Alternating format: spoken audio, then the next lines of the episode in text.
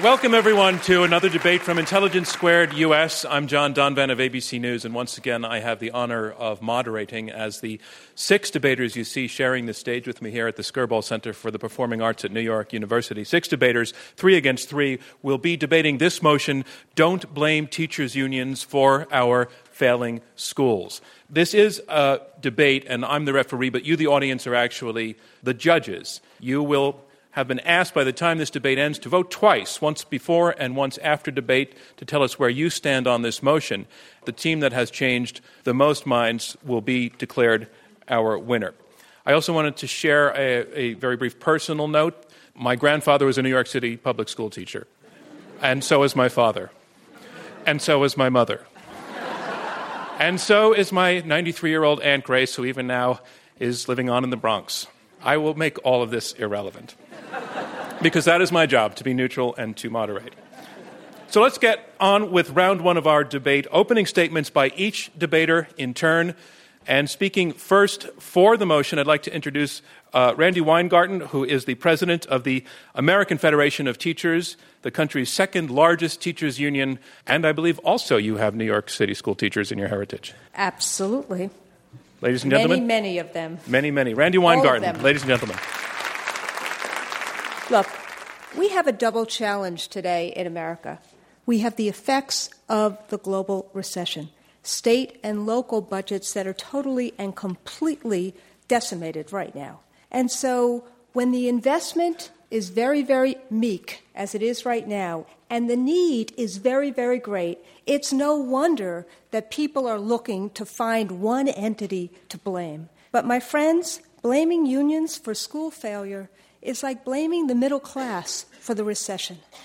If teacher unions were to be blamed for failing schools, then you would assume that schools in less unionized states would outperform schools in more densely unionized states. So you'd assume that places like Mississippi, Alabama, Louisiana, who have relatively few unionized teachers, would do much, much better. But that's not the case. The states with the most densely unionized teachers, Massachusetts, New York, Maryland, they do the best. There are problems we have to solve, one of which is poverty. We have to compete with poverty. That's what public education is, and that is what the search we have for, to find what works. And I would argue to all of you that having a strong union, someone and an entity that will look at what it's done right and what it's done wrong and solve things and change things is the way to go. What can we learn from places like Maryland, Massachusetts, New York State? This is what we can learn. What works in places where we don't have niche markets, where we can't marketize our schools, where we have to help all kids. The difference between the places that work and the places that don't are good labor management relationships, like we see in one of my other panelists here in the ABC school district in California, which has lifted its scores, which has changed its relationships from competitive to ones that are collaborative. Everyone has to take more responsibility in this day and age. If we're going to ensure that all kids are ready for life, that means we all have to take collective responsibility. And we at the AFT attempted to do that in any number of ways. First, in pushing for common standards, including the new Common Core curriculum or the Common Core standards, and in looking at ourselves and saying, look, we have to have a new approach to due process. We can't have rubber rooms anymore. We can't have a choice between off with your heads and warehousing. We can't have situations where if there is incompetence in the classroom, we allow that to happen. But we also have to give teachers the tools and the time and the conditions that they need to do a good job with kids. We need teachers to have the support of the people around us. The unions will do everything in their power to help fight for the tools and the conditions that teachers need. Thank you very much. Thank you, Randy Weingarten. Our motion is Don't Blame Teachers Unions for Our Failing Schools. And now to argue against the motion, I'd like to introduce Terry Moe of the Hoover Institution, whose book almost 20 years ago, Politics, Markets, and America's Schools, was full of ideas that seemed radical at the time and that since then have become actually part of school systems, experimental school systems throughout the country. I don't know whether it's been the pace that you would like, Terry. It's been 20 years. Yeah. Well, it's only 20 years. Okay. So. Ladies and gentlemen, Terry Moe. I should be clear that our team is not saying that the teachers' unions are responsible for every problem of the public schools. What we are saying is that the unions are and have long been major obstacles to real reform of the system. So look, let me start with an obvious example. The teachers' unions have fought for all sorts of protections in labor contracts and in state laws that make it virtually impossible to get bad teachers out of the classroom. On average, it takes 2 years, $200,000, and 15% of the principal's total time to get one bad teacher out of the classroom. As a result, principals don't even try. They give 99% of teachers, no joke, satisfactory evaluations, and the bad teachers just stay in the classroom. This is devastating, and the unions are largely responsible for that. Right? They're also responsible for seniority provisions in these labor contracts that, among other things, often allow senior teachers to stake a claim to desirable jobs, even if they're not good teachers and even if they're a bad fit for that school. Right? These seniority rules often require districts to lay off junior people before senior people. It's happening all around the country now. And some of these junior people are the best teachers in the district. Would anyone in his right mind organize schools in this way if all they cared about was what's best for kids? These organizational issues are really important, but they're just part of a larger set of problems. Our nation has been trying to reform the schools since the early 1980s. The whole time, the teachers' unions have used their extraordinary power in the political process to try to block reform and make sure that real reform just never happens. Consider charter schools. You know, there are many kids around this country who are stuck in schools that just aren't teaching them. They need new options. Charter schools can provide them with those options. But charter schools are a threat to teachers' unions, right? Because if you give kids choice and they can leave regular public schools, then they take money and they take jobs with them.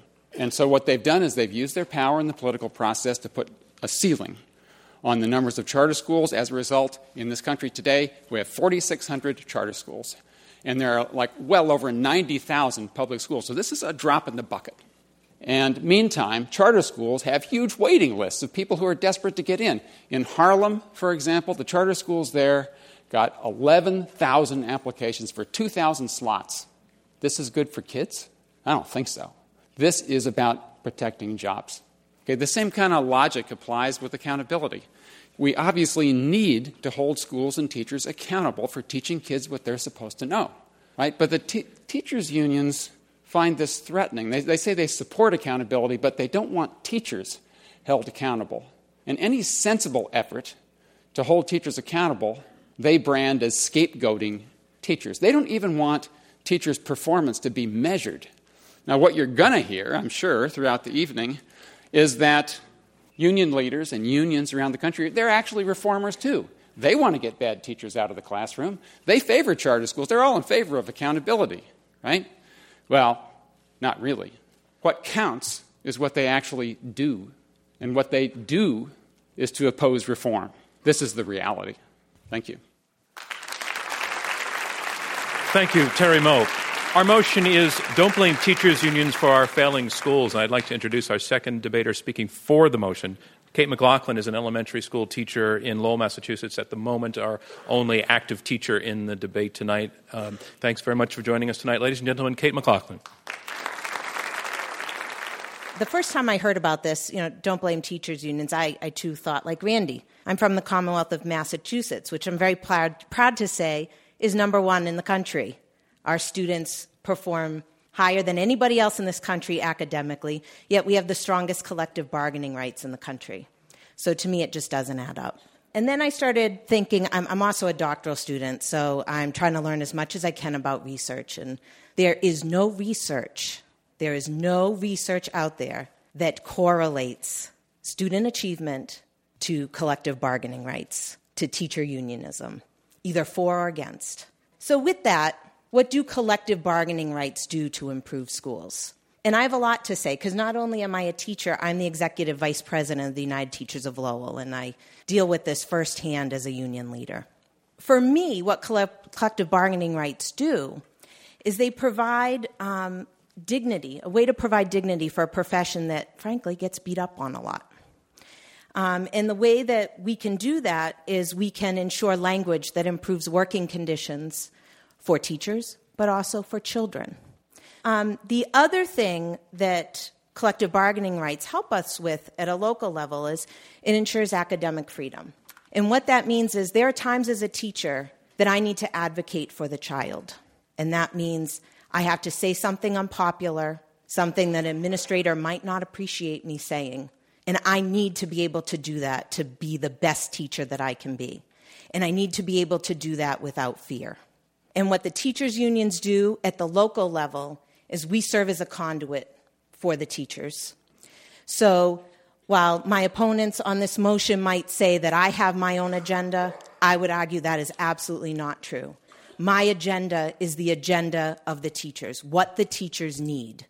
So the way that we find that out at a local level, the president of our union and the superintendent, along with other members of the executive board, go to the schools and meet with the teachers and find out what they need to get their jobs done.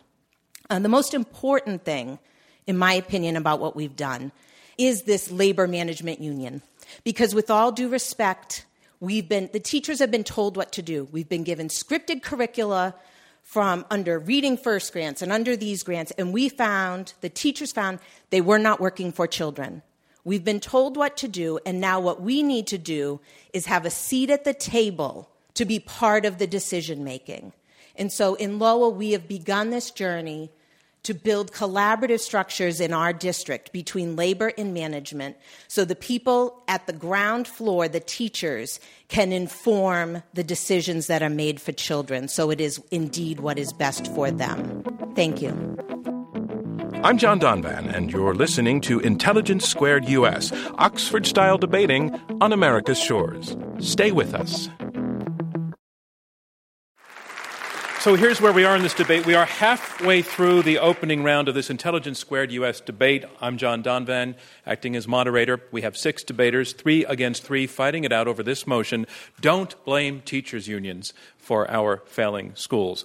And now on to our fourth. To speak against the motion, I'd like to introduce Rod Paige, who is famously the U.S. Secretary of Education under the Bush administration, even more famously once called teachers' unions terrorist groups. I knew that was going to come up. It has to come up. And also his own background in education. He is the son of a school principal in rural Mississippi who, to make ends meet, also worked as a barber, I believe. Is that correct, Rod? And how times have changed, or perhaps they have not. Ladies and gentlemen, Rod Paige. I'm here to convince you to vote against this proposition. All of us know that teachers are not solely to blame for our failing schools, but they bear significant responsibility. Now, to understand my point of view, you have to realize how powerful these organizations are. Teachers' unions represent the most dominant political force in American education. Teacher unions represent the #1 political spender in the United States of America. In the state of California, the NEA spent more in the last decades than any other political spender.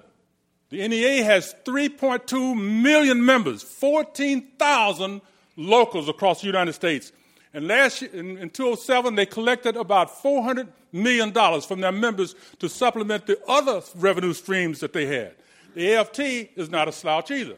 They have 1.4 million members, 300 locals across the United States, and they're active in 43 states. The NEA has state offices in every state in the United States. Now, in the American workforce, about 12% of the workforce is unionized. But in the education professions, is 38%. Teachers' unions literally have many of our schools in a chokehold. This is completely dangerous. try to convince people, and I've heard a lot of this tonight, about children. Don't be fooled. Teacher unions' main interest is the welfare of their members. I'm going to rush to two more major points that really tick me off to some extent. Teacher unions are sitting on both sides of the negotiating table in many cases. Teacher unions work with school boards so that they have representatives on the school boards. When I served as the superintendent of Houston, one of my 9 school board members was actually an employee of the teachers union.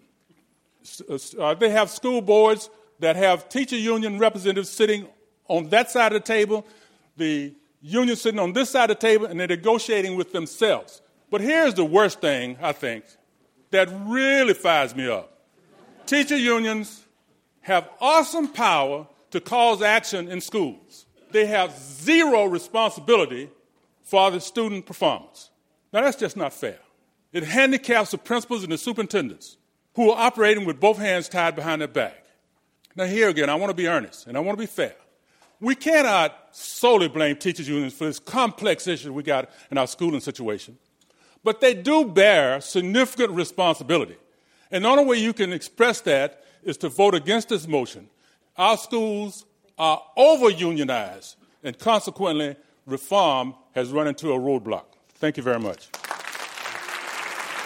Our motion is don't blame teachers' unions for our failing schools. And now to speak for the motion, and we just heard Rod Paige say that superintendents have their hands tied by the unions. Well, Gary Smuts is a school superintendent of the ABC Unified District in California, considered a district where the schools work.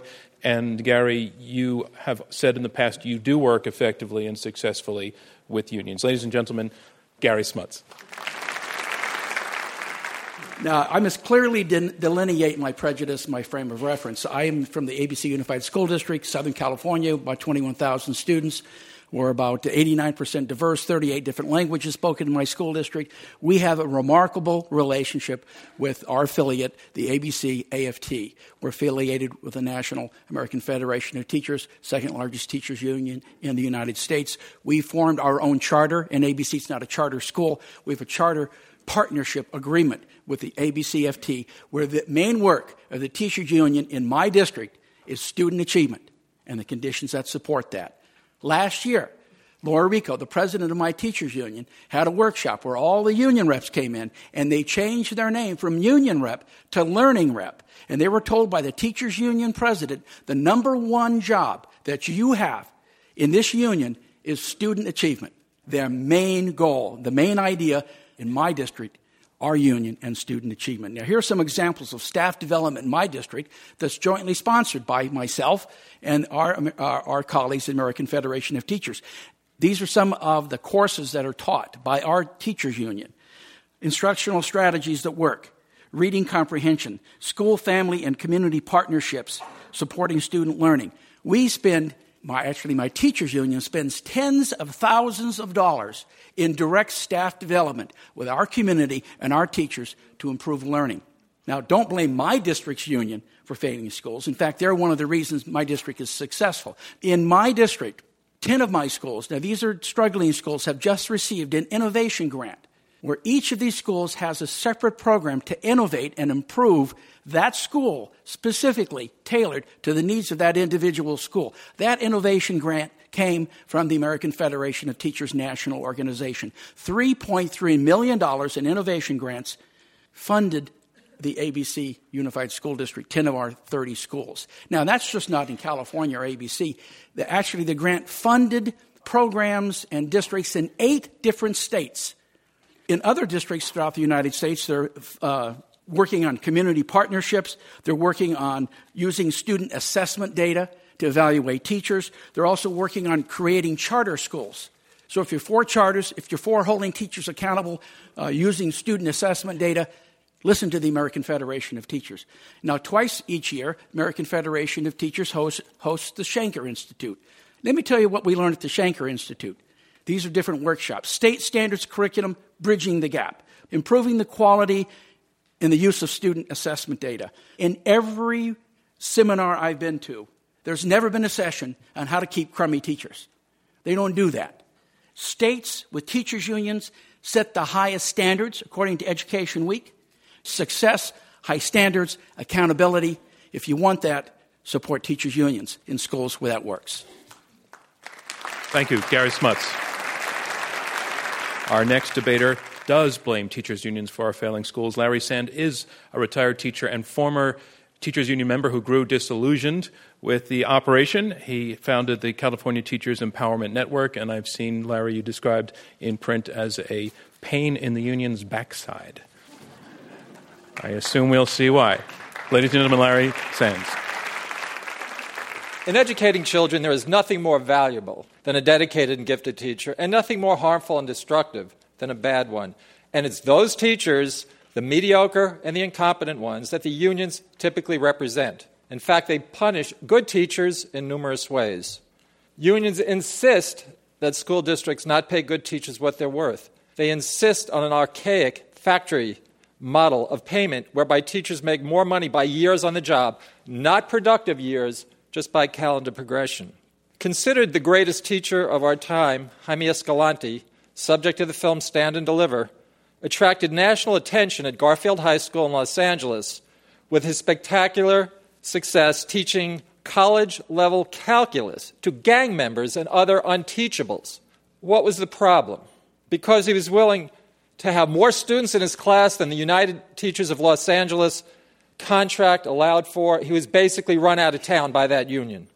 When there are layoffs due to budget cuts, do the worst teachers get laid off? No. The newest hires are let go. You're teacher of the year? Too bad. You double test scores? Too bad. But the unions will go to any length to save the job of a bad tenured teacher. If you think I'm exaggerating, here's a quote from an LA union rep. If I'm representing them, it's impossible to get them out. It's impossible unless they commit a lewd act. End quote. And maybe not even then. You're laughing. This is a true story, and this didn't happen very long ago. X was a former colleague. He's alleged to have touched a female student inappropriately. There were witnesses. The female student would not press charges. So they put X into the district office for a while, the so-called rubber room. Got a union lawyer. They put him in another school. He apparently did the same thing. Back to the rubber room. Finally, one day, I guess he got bored. He decided to bring porn to the district office, the rubber room. He got caught. With the union lawyer's help, he got put back into a school. And in short order, he got caught showing his female students some of his pornography collection. Now, the last I heard, he's back in the district office waiting for his union lawyer to make the next move.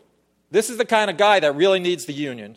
Not a dedicated teacher, not an honest teacher. This is the kind of guy who really needs the union. Once again, a union rep in his own words. I've gone in and defended teachers who shouldn't even be pumping gas. Not my quote. This is a union rep. Very importantly, the unions are constantly trying to limit the number of charter schools. The Cartel, an excellent film by Bob Bowden about public education, is one of the most affecting scenes I've ever seen on film. It shows parents and children waiting to see if they won the lottery, that is, if they got into the charter school. And in this scene, the camera goes in close on the faces of the children and the parents who are winning the lottery and getting into the charter school, and they're thrilled, and you feel happy for them. And then they go into the people who didn't win, and these people are crying and sad, and you feel horrible for them. But these tears of joy and tears of joy and sadness turn to anger because you realize the unions are constantly fighting the establishment of charter schools. I will close with a quote from Juan Williams, who said about this situation, the NEA seems far more devoted to its members than they are of the children they teach. It doesn't seem to bother them that they continue to fail the nation's most vulnerable children. Amen to that, Mr. Williams. Thank you, Larry Sand. And that concludes round one of this Intelligence Squared debate. And we now have the results of our initial vote where we asked you, the live audience, to tell us where you stand on this motion. Our motion is don't blame teachers' unions for our failing schools. Before the debate, the vote went like this. Those for the motion, 24%. Those who blame teachers' unions for our failing schools against the motion, 43%. And we have 33% undecided. We'll ask you to vote once again at the end of the debate, and the team that changes the most minds during the course of the debate will be declared our winner. Now on to round two. This is our middle round in which the debaters talk directly to one another. And I want to begin with a couple of specific charges that were laid out there but not really responded to. Terry Moe specifically saying that teachers' unions operate against the whole notion of charter schools, that they try to stop them wherever they find them. I want to hear from the other side, true or not true. Let's start with Randy Weingarten. Well, given that the United Federation of Teachers, under my watch, started two charter schools in East New York, it's totally and completely untrue. What we want to do is we want charters to be held to the same accountability standards, including the ones that we started, as any other school. And what the evidence has been in New York, like the evidence around the country, is that charter schools, instead of, as Diane Ravitch said, should take more of the most at-risk kids, are actually taking fewer special needs kids and fewer kids with limited English proficiency. We think charters could be a great incubator for instructional practice and could be a great incubator for labor relations practice.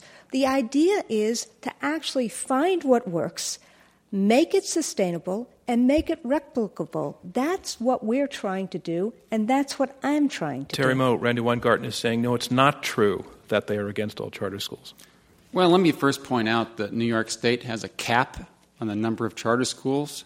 It has a cap because this union put it there. And even under the pressure of race to the top, they wouldn't lift the cap. Actually, right? So this is not an organization that's in favor of charter schools. They've done everything they can to keep charter schools down. What they're doing now in New York City is they're running three charter schools to show, if they can, that unionized charter schools can work, because what they want to do is to unionize all the charter schools. That's the only reason they're doing it. Randy. I mean, you know, what's interesting, Terry, is that I didn't know you were in my head so much. We are not running charter schools to unionize all charter schools. Where'd the cap come from? What we wanted to do was actually the New York City and state unions were in favor of lifting the cap and in favor of creating a level playing field to make sure that all kids could equally get into all schools. Larry Sand. Yeah, just here in New York City, in Harlem, we have very successful charter schools like KIPP, Democracy Prep. The parents, as far as I know, there aren't enough to keep up with the demand, yet Randy is saying that it seems to have a problem with charters, so she wants to go very slowly. It seems that the parents want these things because most of their kids are in hellholes. Now, this is not the union's fault that they're in hellholes necessarily, but it's the union's fault because they keep them in hellholes. The best, from a local standpoint, in Lowell, Massachusetts, it's quite the opposite. They're actually closing. They wanted to close the charter school, and we actually appealed on their behalf. So they have to cut the school in half and stop teaching middle schoolers, and we will absorb those students. You're saying that the union stood up for the charter school? And the school system. We, from this charter school that was going to be announced, got students back from this charter school, which we welcomed. We don't get the funding for them for another year. So when the teachers' unions bring up this issue, we're somehow against charter schools. There are major issues about the funding. The other issue about charter schools for me and for my teachers' union is it's an equity issue. And my teachers' union president has gone even to the governor and suggested that if charter schools are truly innovative, they should be a draft and not a cream of the crop selection. And if you alone base a lottery on which parents have gone to sign up, you have already changed some of those issues. So it is an equity issue. I want to go to the audience for questions now, and as a gentleman. You don't have problem with having a good car. You know which cars are good, and you can choose. And the question is, have teachers' union helped parents to know which teachers are good and which teachers are bad? And second, have they helped parents during the last 2-3 decades, not last 2-3 years, help parents to be able to choose good teachers? So I think the question probably can, both sides can respond, but probably is primarily directed to this side. And I also think it's a rephrasing of a question or a statement that's been put forward by your opponents, who argue that the interests of teachers' unions are not the interests of the children. And none of you have actually addressed that particular point? I would agree that teachers' unions don't rank teachers, but neither do administrators. There's no ranking of teachers in any school by anybody. I don't even know if it's possible. I don't even know if it's desirable. It wouldn't be something I would recommend that management do or teachers' unions do. We've all had teachers that have been enormously successful with some folks and not very successful with others. You can't blame teachers' union for not ranking teachers because nobody ranks teachers like that. Terry Moe. Yeah, I just wanted to say that basically the teachers' unions don't want teacher performance to be measured. They especially don't want any information to get out about how well teachers do. Actually, the testing technology is quite sophisticated now, and it's possible, not just to do value-added calculations for how much kids learn during a year, but also to take into account through statistical controls how much students know at the beginning of the year so that you can control for that. And so it is certainly possible to do these things in a very systematic and rigorous and fair way. And I think what we're going to be moving toward eventually, unless the teachers' unions are able to block it, is a system where we have information on teacher performance under a variety of conditions, and we move towards transparency, where it is possible to let people know, what teachers are good and what teachers are not good, because if teachers are not good, people should know that so that they don't put their kids in those classrooms. It's very important. I'm John Donvan, and you're listening to Intelligence Squared U.S., Oxford-style debating on America's shores. The motion up for debate, don't blame teachers' unions for our failing schools. Stay with us.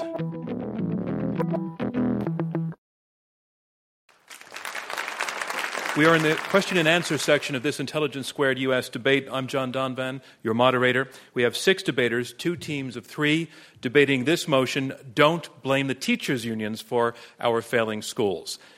To another question, black T-shirt. Everyone's thinking about the best interests of the children, but shouldn't we be listening to parents first and not? So why are you standing in the schoolhouse door and stopping parents from having the choice of where to send their children to school? Kate McLaughlin, can you take that one? Well, and again, I firmly admit this. I am a Lowell girl, and I don't know everything that goes on in the big wide world, but our public schools in Lowell are all choice schools. There are no neighborhood schools. We're a city of a little over 100,000 people. We have 23 schools, and parents choose. So I actually am a parent of a Lowell public school child. And I went to the central office and registered him. I put down my top 3 choices for schools, very much like what you're all advocating for. Let's hear from something our union supports. My district has schools, Gary Smuts, 30 schools, 29 regular K-12, kindergarten, elementary, middle, and high school, 1 adult school. We're schools of choice. We have 1/3 of our schools are magnet schools where parents can make choices. Every school in our district has a school site council where parents are represented. We have board advisory committees that are made up of all parents in the district that report regularly. Let me ask Rod Paige, what do you make of what he's just saying now? You're saying that choice is good. Yeah. Yes. I want to hear plenty of that. Yes. And we've had choice since I was in elementary school in the Lowell Public Schools. We all believe that public school choice is good, and we have never – I know there's an issue here in terms of what must be going on in New York City right now, because obviously I feel the heat in this room about that. But ultimately, we believe in far broader choice and that every parent should have a public neighborhood school in which to send his or her kids and then ultimately have the broadest possible choices. New York City has actually the broadest high school choice program of any school district in the nation. Terry Moe. Look, this is all in code, right? So basically the unions are in favor of choice as long as the schools that kids can choose to move into are unionized. And so they're all in favor. This is just true. So they're all in favor of public school choice, right? Charter schools are public schools, right? But the unions have done everything they can to keep the number of charter schools down everywhere. Right? Gary Smuts responds. Well, we don't have any charters in our school district. Anybody that's applied. Trouble is they had a couple that did didn't adopt the California state curriculum, and that's a requirement in California. Charters in Southern California aren't that particularly Terry's bottom line point was that when teachers are talking about charter schools and schools in general, they're all for change and choice, but not if the school is not unionized. Do you think that that's a fair point? It's a little hard in California because we're a teacher union state. So I take total exception because my issue as a union leader about charter schools, if they are public schools, and this is my experience as a teacher and hearing from the other teachers, why is it when a child needs an outside placement that costs over $100,000, the charter school sends them back to the public schools to pay for? If they are a public school, that is their student. They should support it. But Kate, to the point, do unions only want unionized schools? As a union leader, I see what collective bargaining does for a school in a school system. Is that a yes? That's a flat out yes. No, I think it's a complicated question to answer honestly. Okay. No, to all answer right. honestly. I believe in unionism, and I believe that a lot of the charter schools are for profit. And I think that unions help keep the ideals of American values in our schools. Randy Weingarten. Freedom is an American value. Look. Actually, I want to come to you, Randy, but I want to give Larry a chance just to keep this even-handed, and we'll come right back to you. In addition, you're talking about choice.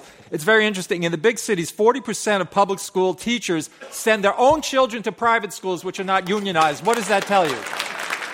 Randy Weingarten. The overwhelming number of teachers opt to join a union because whether it's in New York State or other places, everyone has a choice as to whether or not to join a union. They may not have the choice about whether or not to pay for the services the union renders, but they have the choice to join the union. And in New York City, 96% of the people who teach in New York City opt to join the union. Now, the issue around the country, and I believe the same way as Kate, I chose to do this because I believe in my heart that what unions do for kids and for teachers, as well as for working people, is to lift all boats. What we are trying to do as a trade union movement is to ensure that kids get the services that they need and to ensure that teachers get what they need to do a good job.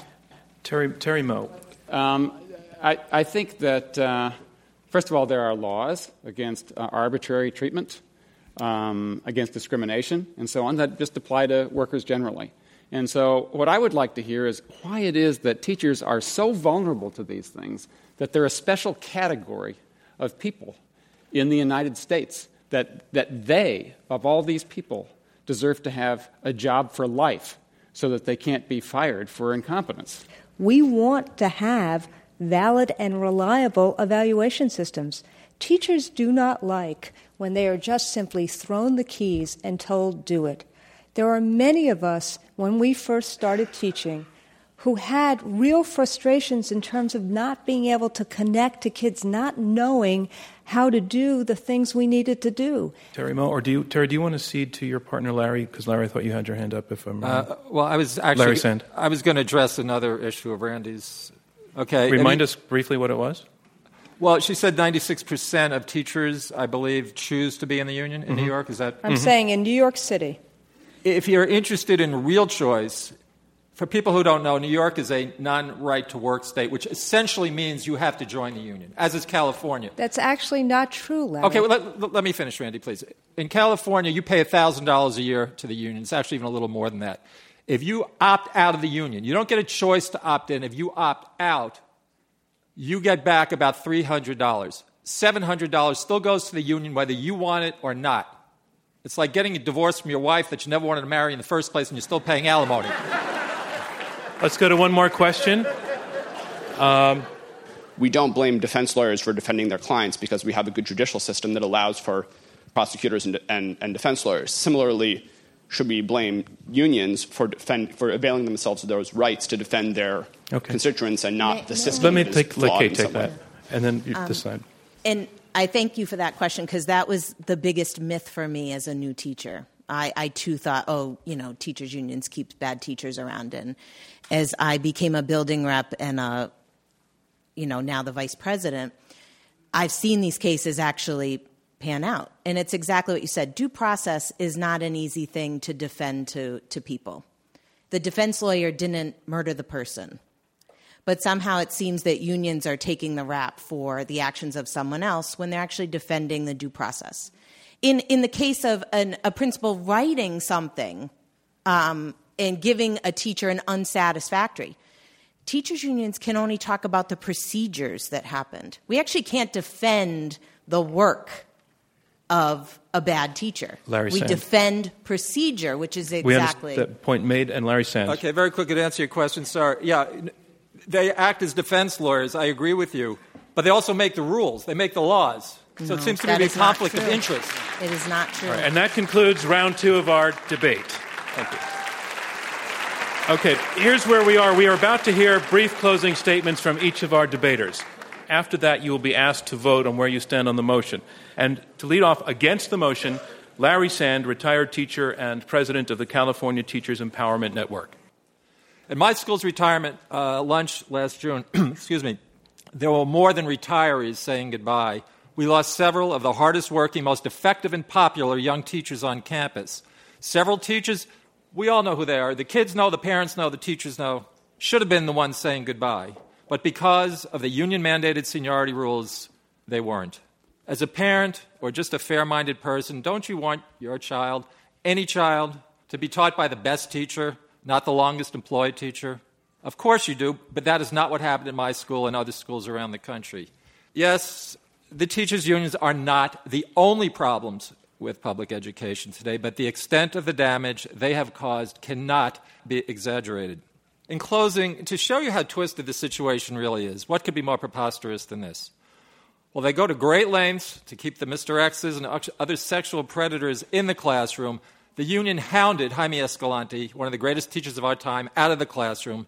Please join us in sending the teachers' unions a resounding message and vote no on your ballot. Thank you. Thank you, Larry Sand. Our motion is don't blame teachers' unions for our failing schools, and summarizing his position for the motion, standing by teachers' unions, is Gary Smuts, who is superintendent of the ABC United School District in California. Accountability, innovation, standards, high achievement, teacher training, teacher performance measured by student achievement. These are hallmarks of the modern teachers' union. It is implied that the teachers' union or non-union is the only variable here. And they've tried to use weasel words to get out of that. Oh, not all of them or some of them. But the case is, if you look at the proposition, you have to blame teachers' unions, I guess in each and every case. You have to deny poverty, poor budgets, lack of parental support, poor boards, poor state leadership, poor superintendents. You have to say none of those things count, and only teachers' union counts. They know that's not true, and they've said so. So you can't just blame teachers' unions, and you know that. There's a lot of reasons schools don't work, and it's not just teachers' unions. Professor Moe said that teachers' unions are major obstacles to school improvement. Everywhere? Not in my district. It isn't true in a lot of districts. Larry Sand told us a lot of stories from band camp. I don't think that that's a good reason to say teacher unions are bad by sharing horror stories from individual places throughout the United States.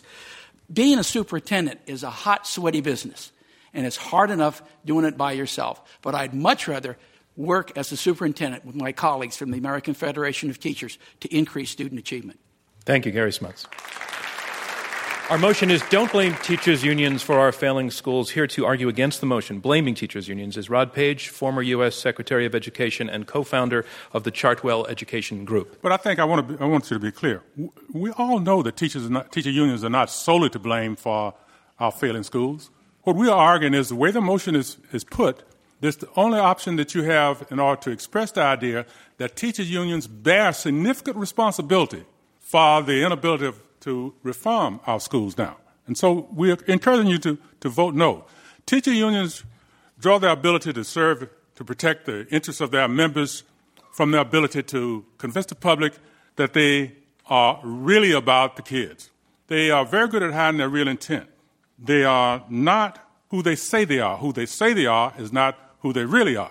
Who they really are mammoth organizations, highly financed, the most powerful political organizations in the United States of America. So you need to see them in that way.